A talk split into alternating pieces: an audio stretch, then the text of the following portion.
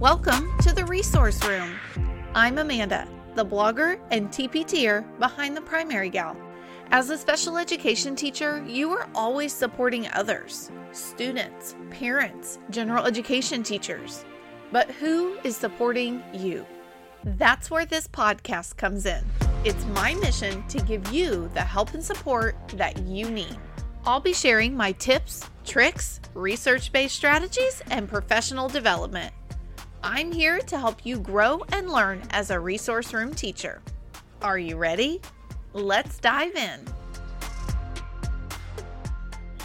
Hi, Dana. Thanks so much for being on the Resource Room podcast. I'm so glad to have you today. You're welcome. Thanks for having me join. Let's go ahead and jump in with you just sharing with the listeners what you do and what your role as a BCBA looks like every single day.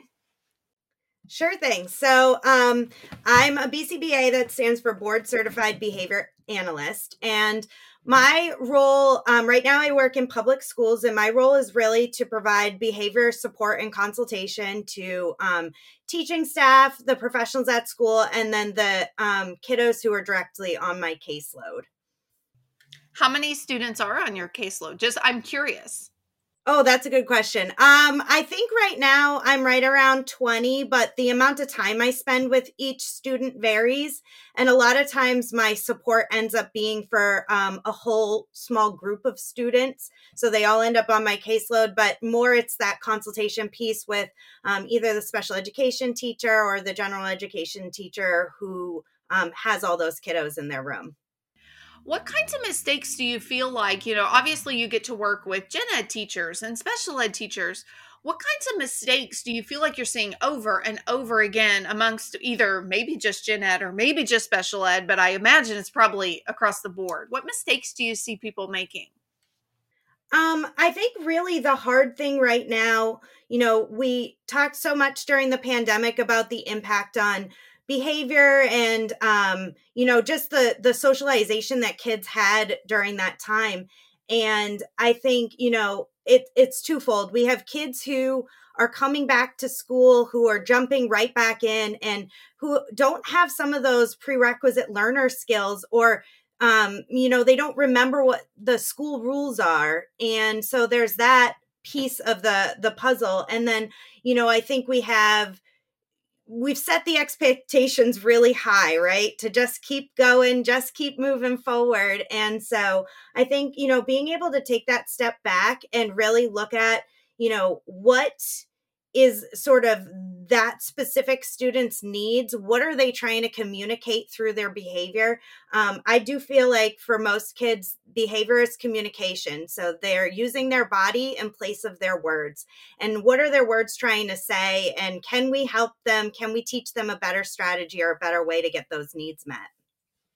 And do you think sometimes we overcomplicate things? And we we i often see teachers are making it about them instead of what is the child trying to say or what are they trying you know just like you said behavior is communication what are they trying to tell us Yep. And I think that there's this televisability piece, right? Um, kids who are having um, any sort of challenging behavior, they're often loud. It it draws attention really quick. And so I think a lot of times what teachers um, their sort of jump to perspective is that, you know, everybody's looking at me and what am I going to do next?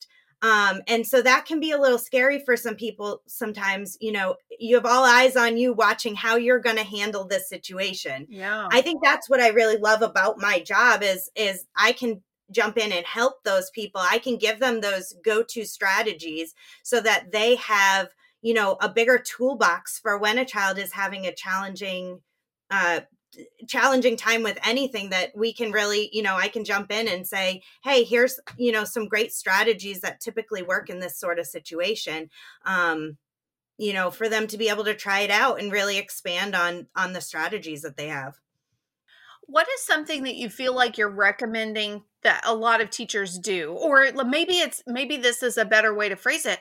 If there was like one thing that you wish all general ed teachers could or would do what would that be that you think might help just a wide array of students? Maybe not even just students with emotional disabilities or you know those behavior concerns that we're monitoring. What do you think could be just a broad strategy that helps many students Yep. I think one of the most important things that um, teachers can do with their students is really building that rapport with them.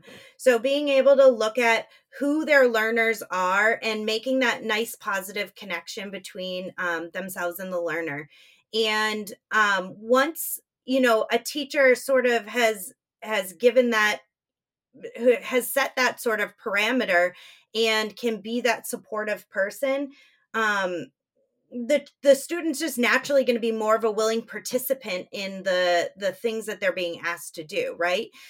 So i feel like building rapport is something that honestly all teachers should be doing anyway with all students. And so maybe that's something that for some of us comes very naturally. Have you ever worked with teachers or is there something that comes to mind for maybe those teachers who it just the relationship is not naturally building, or maybe it's a personality clash. Do you have any advice or things that could maybe be done for those situations? I have a couple that come to mind, honestly, right now from this school year.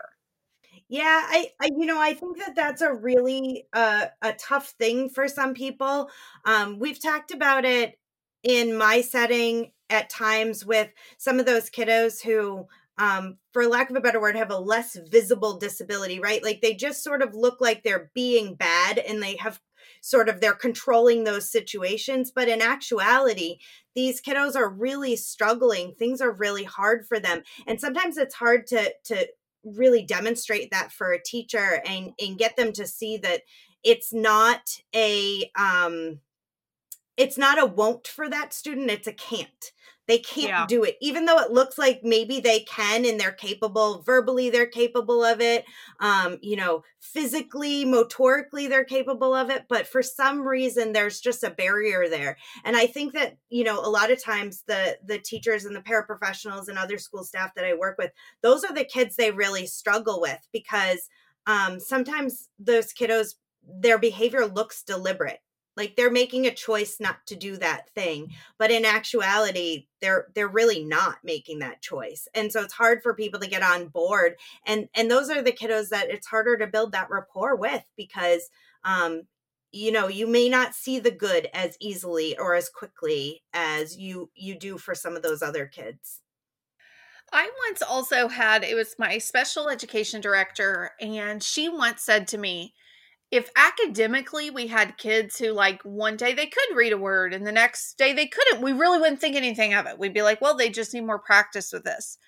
But when we look at behavior, we like freak out when well yesterday you did X, Y, and Z, and then today you're refusing, or today you're not. Why do we look at behavior so differently? But it really is, you know, the same idea. If they could do it all the time, they would do it, but it's just very difficult for them. Right. Yeah, you make a great point. And um, one of the things that I end up talking to a lot of school staff with about is um, something called setting events. So it's sort of um, when we talk about behavior, we talk about the behavior and then we talk about the antecedent, what comes before the behavior, how are we setting the learner up for success, and then the consequence, what happens after the behavior. But before the antecedent, there's something called setting events, and it's did the child sleep well? Did they uh, eat breakfast that morning? Did they you know leave the house in an ideal state and those setting events can really influence sort of how a kid approaches their day and you know if they didn't sleep well and had a fight with somebody at home and didn't eat breakfast and then come to school and immediately someone's like hey come do this and they're not in an optimal state for learning, that sometimes is really hard. So you'll see some of that discrepancy that you described, where one day you, hey, yesterday you were able to do this, and for some reason today you can't. And sometimes we can't see those things, those those setting events, those things that maybe prompt why they can't do it on any given day. And some students might be more than willing to talk about that and get it off their chest. Where I have one student in mind where she doesn't tell anything. I mean, even in a state of being upset, she's not going to talk to you. And so things like that, you may never know all of those things. Or three days later, you might find out. But in that moment, you're not going to know all of that. And so I think it's important to just be mindful of all of those setting events. Right. And one of the strategies that I've used with some of my learners is um, a little check in, check out system. So, especially for those kids that um, maybe do get more special education support, um, where we're able to do those good check ins, it allows us to get a barometer on not only their mood in the morning, but what might have happened the day before or um, in the morning before they came to school. And it sort of helps us set some goals for their day. And then the check out at the end of the day allows us to circle back and say, hey, you know, you started your day at a you know, a five on the scale from one to 10. How are you feeling now? Did your day get better? Were we able to make some improvements? Did you meet any of your, your goals that you set today? And so for a couple of my kiddos, that's a really good strategy. And we sort of have discovered things that we didn't know was going on. Um, you know, I had a kiddo who I think breakfast was a struggle every morning. So we were able to sort of say, like, hey, we can come up with a game plan. And adapted his schedule so that his day starts by eating some breakfast at school. So if you didn't get adequate time to eat breakfast at home, that's okay. You can start your day eating breakfast at school. We just needed to know that piece of information. And, you know, 90% of the time, his day starts in a better spot than when he was coming in not having eaten breakfast. And all it took was just a little bit of time going back to building rapport, building a relationship, and knowing and understanding to where he can communicate that with you. Exactly. Yep. That's perfect. So, how do you feel? And sometimes I feel like the environment is really either a make or break situation.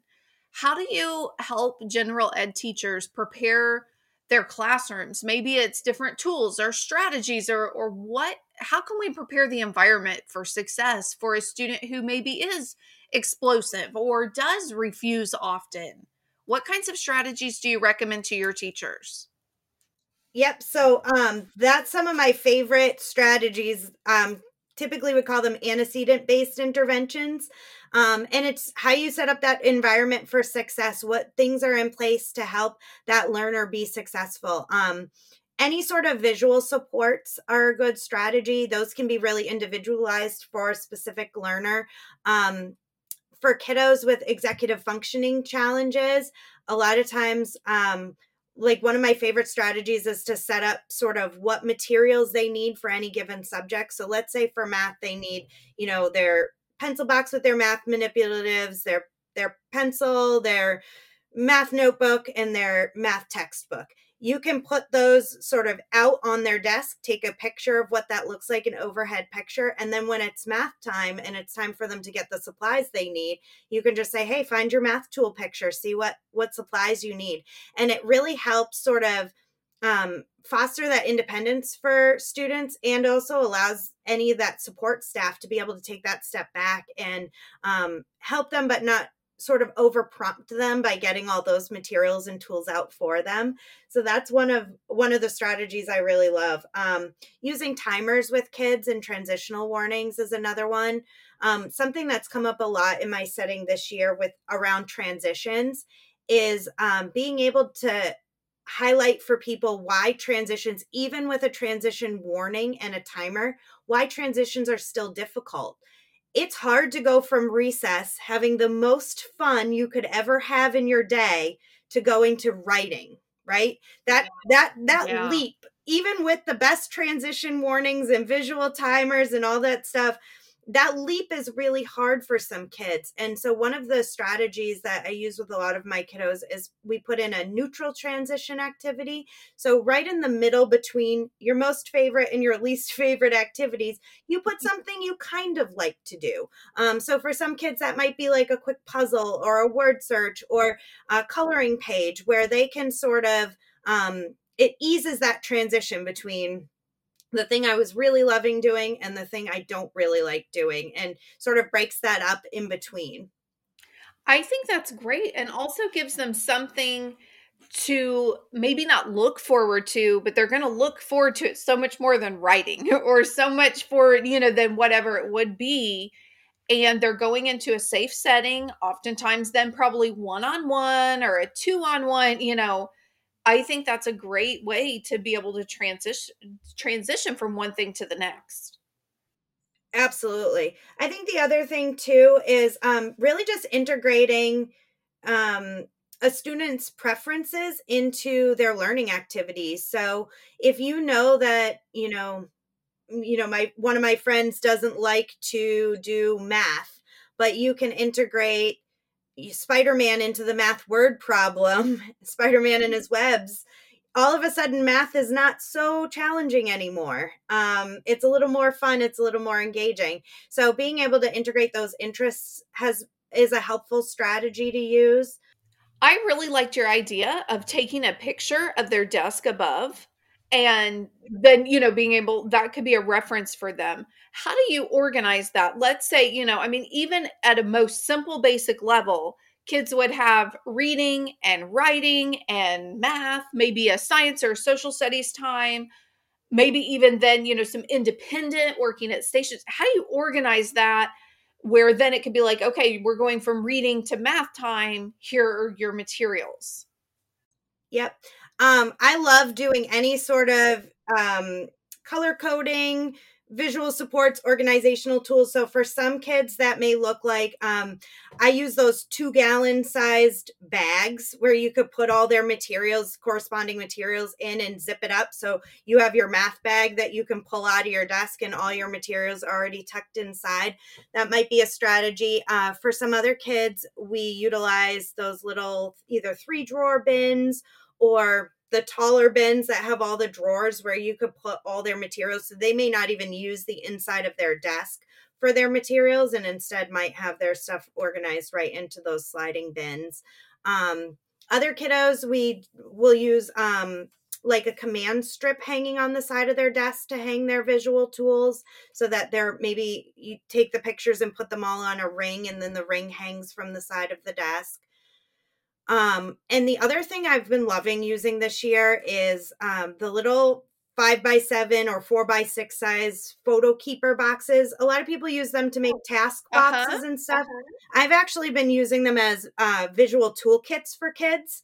And so I've been making a lot of five by seven size visuals and making these little personalized toolkits. And they're a lot easier to carry around than having, you know, the clipboard and the binder and the ring of pictures and all the things just condenses right down into this little five by seven box. And my kiddos who I've integrated this with, they have really good ownership over their boxes. They love taking their boxes with them. They kind of go wherever they they go. Um, for some of my kids, if they have a token board, it sits right on top of that box, and then their other visuals are inside. Um, some of the kids have little reinforcers that live inside their toolbox. So it's been a really good strategy for a lot of the kids that I work with this year. I think that's great. Then, too, going back to student interests, maybe what's on the outside could be something that they like. Maybe it's their favorite color. Maybe, you know, the things inside are, you know, reinforcers to what they like. So I think that's amazing. Exactly. Yeah. So I have a, a, little girl that I work with who just she has a love of Encanto, everything Encanto, and so we just made her token board Encanto puzzle pieces on the front of the board, and so she really like is into it and it's an effective strategy for her because she owns that she wants to get the pieces put on she loves seeing that that puzzle go together and the the picture sort of all come together when she earns all her tokens so definitely incorporating those interests on something like a toolkit is a great way to um, bring it full circle for those kids. And then, like you said, it's small, so you can take it with you to PE if that's where you're earning your next token, or, you know, it's time to use the restroom, time to go to recess, time to go to resource, wherever you're going, it's easy to take along with you.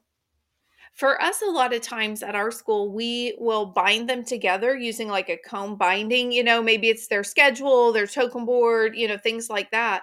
But then it's a whole piece of paper typically. You know, I mean, obviously you could cut the comb down if it was a half sheet or whatever, but I kind of like that idea of the task box because then it's just so small.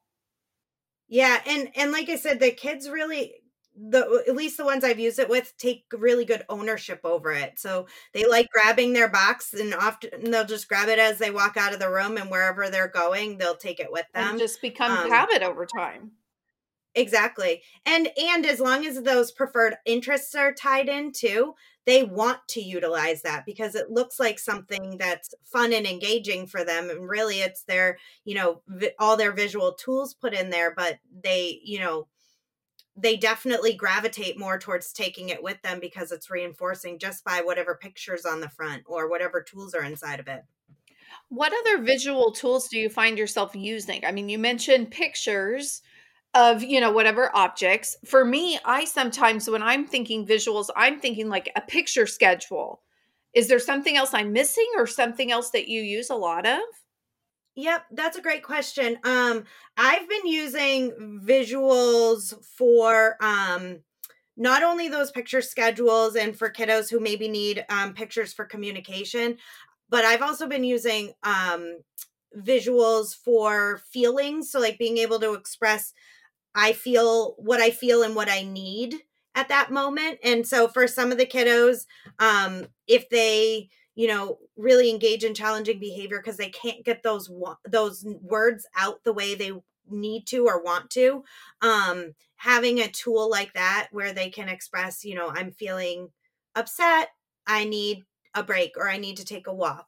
Um so a tool like that i've used um little visual boards for time management for um let's see all those executive functioning pieces, any sort of organization to make a task list of the upcoming jobs that you have to do. Um, I'm trying to think. Oh, um, like any sort of breathing or calming strategies. So for a lot of kids, we'll tuck some of those, uh, whatever their calming strategies or coping tools are, inside their bins.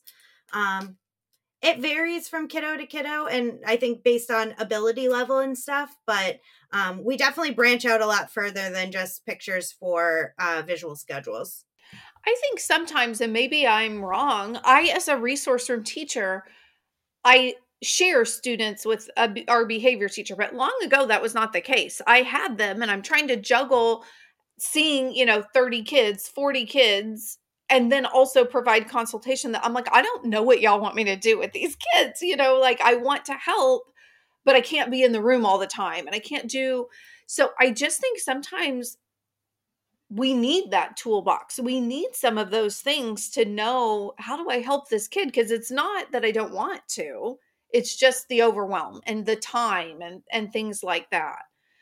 Right. And I I totally get that cuz I, you know, being a consultant and I work in um three different elementary schools where I have to split my time between all three of those schools and amongst all the students that I have in those schools. And so it can be hard because, you know, I might have missed Monday afternoon and then, you know, Wednesday morning when I go back to that school, I find out that, you know, Monday afternoon and Tuesday were really tough days for a certain kid and we have to go back and sort of backtrack and see where were um, you know, the barriers, where did we sort of where did it fall off the rails yeah. and how do we get back on track for those those kiddos so that definitely can be hard and i think just making any sort of tools the visual tools are great, but also what I'll do for um, staff is make a, like a written protocol for how to use those tools, and that can be helpful as well to making sure everybody's on the same page. Especially if we tuck a new plan into somebody's,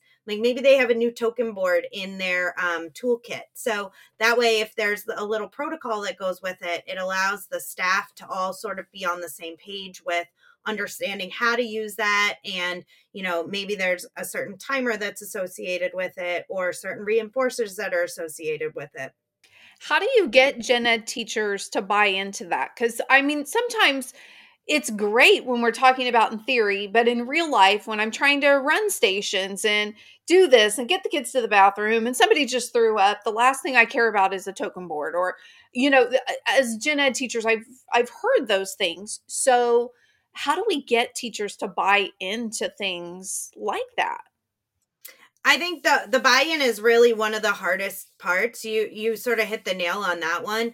Um and right they have to see the proof of it working and so that's where it can sometimes be tricky is that um, i have a lot of people who come to me and say i tried it your way yesterday and it didn't work so can we do something yesterday. different and yesterday. So, as in one day. And so, a lot of times I'll say to people, like, hey, can you just give it a try for this many days? And often, if they can get over that hump of, um, you know, feeling like it's not working or feeling like it's hard, then all of a sudden they can sort of see like oh wait a second this strategy is working. And there are times where the strategy isn't the best strategy and we might pivot and change that but i think trying it for a certain number of days i also so my background of experience before i was a bcba i was a general education classroom teacher. I've been a special education classroom teacher um, I've been a paraprofessional. So I've sort of spent time in all the different roles. And I feel like it gives me a little bit of a well rounded experience in determining what is doable for these different professionals. And um, so I try to always look at it under that lens and try to say, like, obviously something would be different in a general education classroom what the teacher can provide for that student in terms of a behavior intervention plan versus a kiddo who might be in a substantially separate classroom in which it's smaller group size and that sort of thing. Um, if they have a paraprofessional with them it might be easier to implement something versus if they don't. And so i think i do try to look at when i'm providing resources and tools for um, these professionals what is what is actually attainable in those situations and trying to meet somewhere in the middle between that behavior management piece you want that to get better and what's feasible in that classroom setting I think that's great. And kind of like you, I taught gen ed for a little bit. And so whenever we're in our behavior intervention meetings, sometimes they're throwing out ideas left and right. I'm like, y'all have never been in a gen ed classroom where you're just trying to do so much. And I'm not saying that as special ed teachers, we don't do so much. Obviously, everybody does. You have all these things, but it's like, it's just, the demand is so much different and the overwhelm and you have 25 kids and you're trying to teach grade level standards and we have to be mindful of those things and and getting teachers to buy in some do it more than others and so you know exactly and i I think one of the things too is um, I always am advising people to sort of pick your battles. So to look at a situation, let's say you're a gen ed teacher, you have zero assistants in your classroom. You have uh, a, either one or a couple kiddos that really have challenging behavior throughout the day, and you're trying to manage all those pe- pieces. And I think it's important to take that step back and look at what are the most important pieces. You know, a lot of gen ed teachers use the language around must do's and may do's. And so for that particular kid, what is their must do's for the day? If you were going to accomplish one to two things, what would it be? And really making sure that those are the times that they are supported and you're, you know, maybe you're using the behavior man- management strategies during those times so that you can get those must do's done. And then maybe the things that are less important in that particular day, um, maybe they have an alternate work activity that they're doing that's at their level that's um, fun and engaging or you know maybe that's when they get to you know read a book or do a puzzle or an alternate activity so that you can manage between the groups what would you say to a gen ed teacher because you know they're out there everything is a must do everything is a I don't bend. This is what we do. This is the expectation. If you're in first grade, this is what you do. Or if you're in second grade, this is how we do it. You know, what would you say to that teacher who really everything is a must do? Yeah, I mean, it, it's so tricky because I've definitely come across um, situations where that's the case. And, you know, I think we're asking learners to be flexible all the time. And as professionals, we also have to look at ourselves and, and dig deep down into what we can be flexible on. And so, um, some of the tips sort of it from an antecedent management strategy that I will um, give people is, you know, can you highlight if it's all a must do, can you highlight, you know, one that can be the best work sample from that? Um, so, for example, I have a student who he's one of those kids that loves to do things his way. He doesn't want to have to do so like if it's a math um um, some sort of math activity. He doesn't want to have to show all his work. He wants to just do it his way. He knows he can get the right answer and he wants to be done with it. And so um, I've worked closely with his teacher to be able to develop some strategies for, you know, these are the ones that you demonstrate the way school's asking you, the teacher's asking you, the curriculum's asking you to do it. And then these five you can do your way. So it sort of gets that balance where you're still going and you're still um, you know, you're embedding just that littlest bit of flexibility into the must do's across the board. I think that's a really good idea. And keeping in mind, a little bit of power and control for that student will go a long way, you know, and and just finding ways to incorporate that naturally where both both people are compromising, both people are happy in that scenario. Exactly. And one of the um, strategies that I love giving people, um, you can, it, it comes under a bunch of different names controlled choices, contrived choices, but basically, um, you know, doing the work assignment is not a choice, but you may embed some choice in how they're going to do it. So, do you want to use, you know, a pencil to do it, or do you want to do it in crayon? Do you want to do it on the whiteboard, or do you want to use the manipulatives to do it? Um, so being able to embed those choices into that activity. Do you want to do all the evens or all the odds? You have some choice. And then that way the kiddo, you're sort of giving that that power and that control back and you're sharing it in some extent. So you're not saying, you know, this is what you have to do. I'm setting the rules, the end. You're saying, this is what you have to do, but let's meet in the middle. How can we compromise on it? And we can both sort of be happy with that outcome.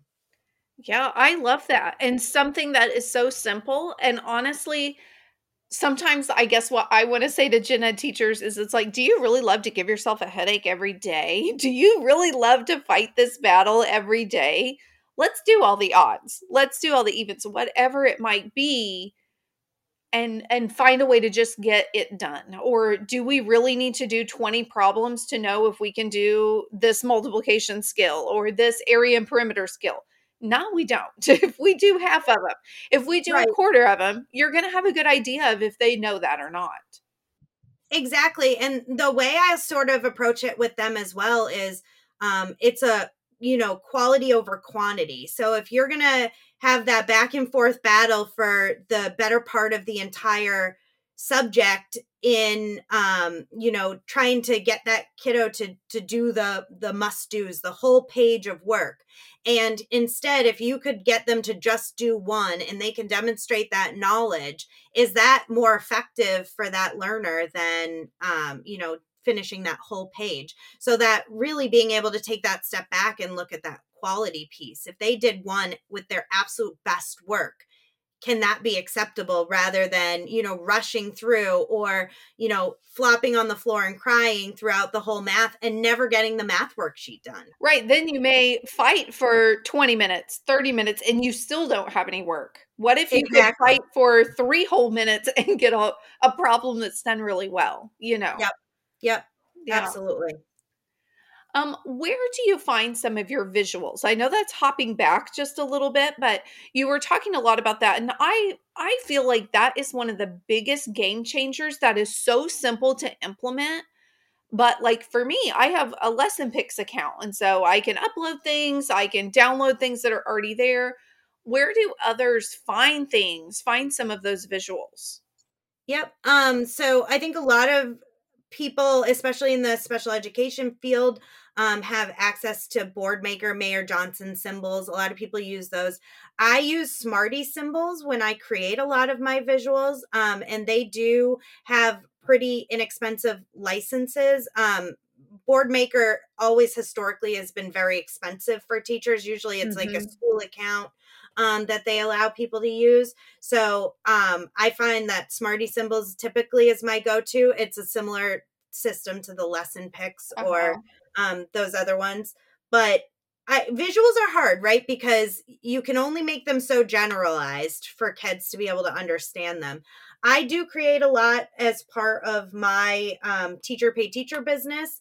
And so there are a lot of um, visual supports that I'll put on there um, including you know token board frames and that sort of thing.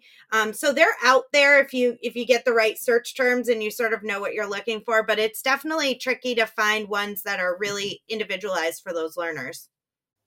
And that's something I'll link in the show notes both to the Smarty symbols, but also to your TPT store. If there are some resources that you think might be a good starting point, I can link to those.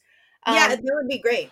Yeah, that way people could find things. Because I think as special ed teachers, we're more than willing, but sometimes just don't always know. I and maybe I'm wrong here, but I was not trained in even some of the vocabulary that you've used. You know, yeah, I picked it up along the way, but there there are also multiple terms you've thrown out and I'm like, how do I not know this?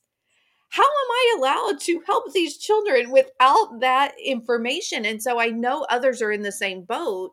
And so if you had things that could be like, here's a starting point. Is it going to work for every kid? Maybe not but it at least gives you an avenue to explore, a strategy to give to teachers and be like, let's start here and then go from there, you know? Exactly. And you know, back a couple years ago, one of uh, sort of how I got my start in in doing this and sort of built out my social media pages was through um, what I was calling infographics, so behavior infographics.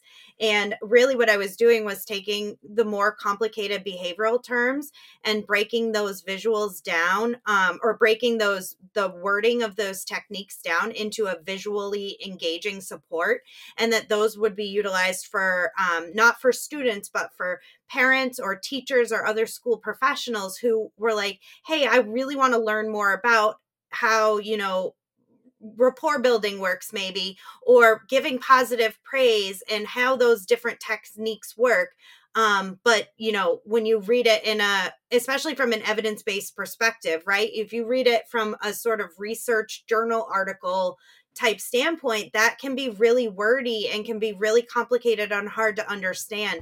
And so one of the things that i like to do is be able to boil that information down into like really um, concise action steps for people so they could say like oh i want to learn more about that. And in one page they can look at this visual support and understand a little more clearly how to use that in their own practice and even then be able to share it with other teachers or paraprofessionals or even administration who they don't they don't always know what to do or what is the best um, either. And so i think that would be helpful to have available. That's wonderful that you did that just to be able to share and help people have even just a good foundation for where to go with with some of this because it can be very overwhelming.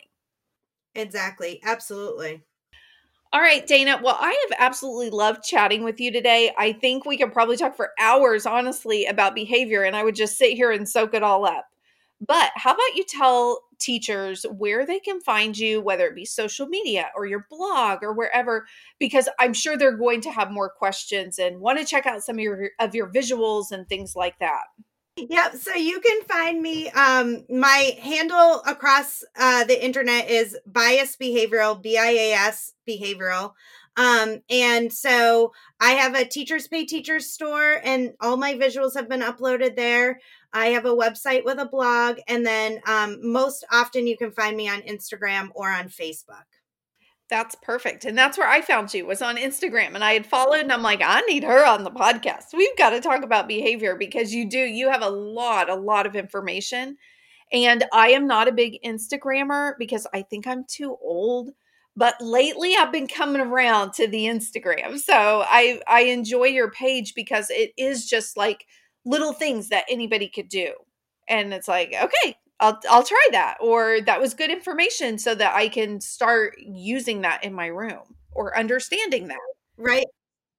I'm with you on the Instagram stuff too because I definitely it's hard for me to get on board with all the stories and talking to the camera, but I love putting my infographics and the engaging visuals on there. So I'm still using Instagram in sort of the old school way by putting pictures in the posts, but that's all right cuz if it's helping a couple people then it's worth it. Yes, and it gives a good place for people to go and maybe they're not going to ever see a story from you. And that's where I am. I'm like I don't even have time to, you know, like I don't know, clean my house, much less do all the things on Instagram. I just I can't do it. But I enjoy watching others who do make time for that. So I'm glad that you're you're on and you do share um, your wealth of knowledge in that area. Yep. Um, also, before we go, where did bias come from in your name? Yeah, so actually, it's a funny story. I'm glad you asked.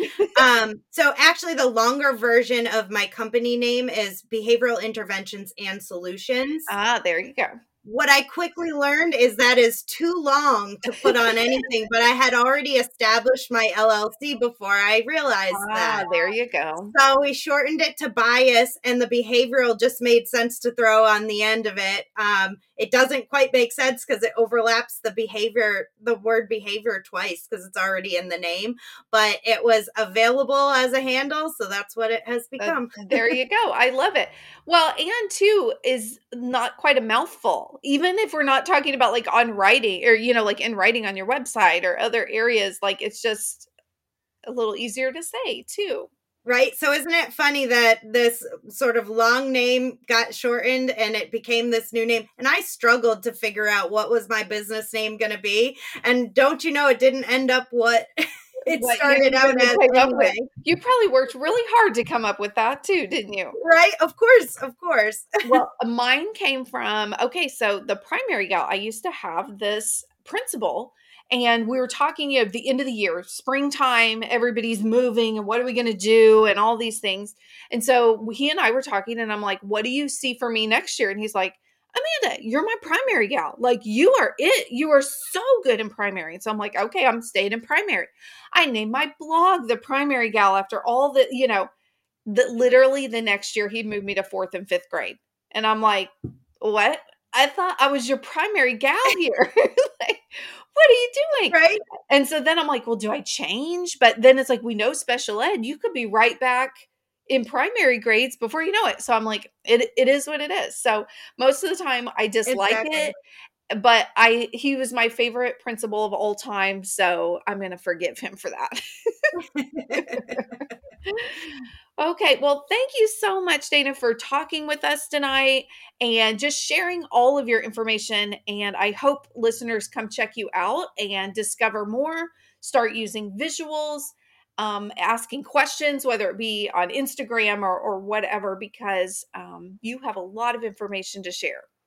Thank you. I appreciate it. Well, my friend, that's a wrap. Thank you so much for listening to the Resource Room podcast. I truly, truly love to help and support other special ed teachers. Because of that, I run a Facebook group just for us. Search the resource room and request to join. You can also check out my website, theprimarygal.com, for blog posts, pictures, and more information. Until next time, have a great week.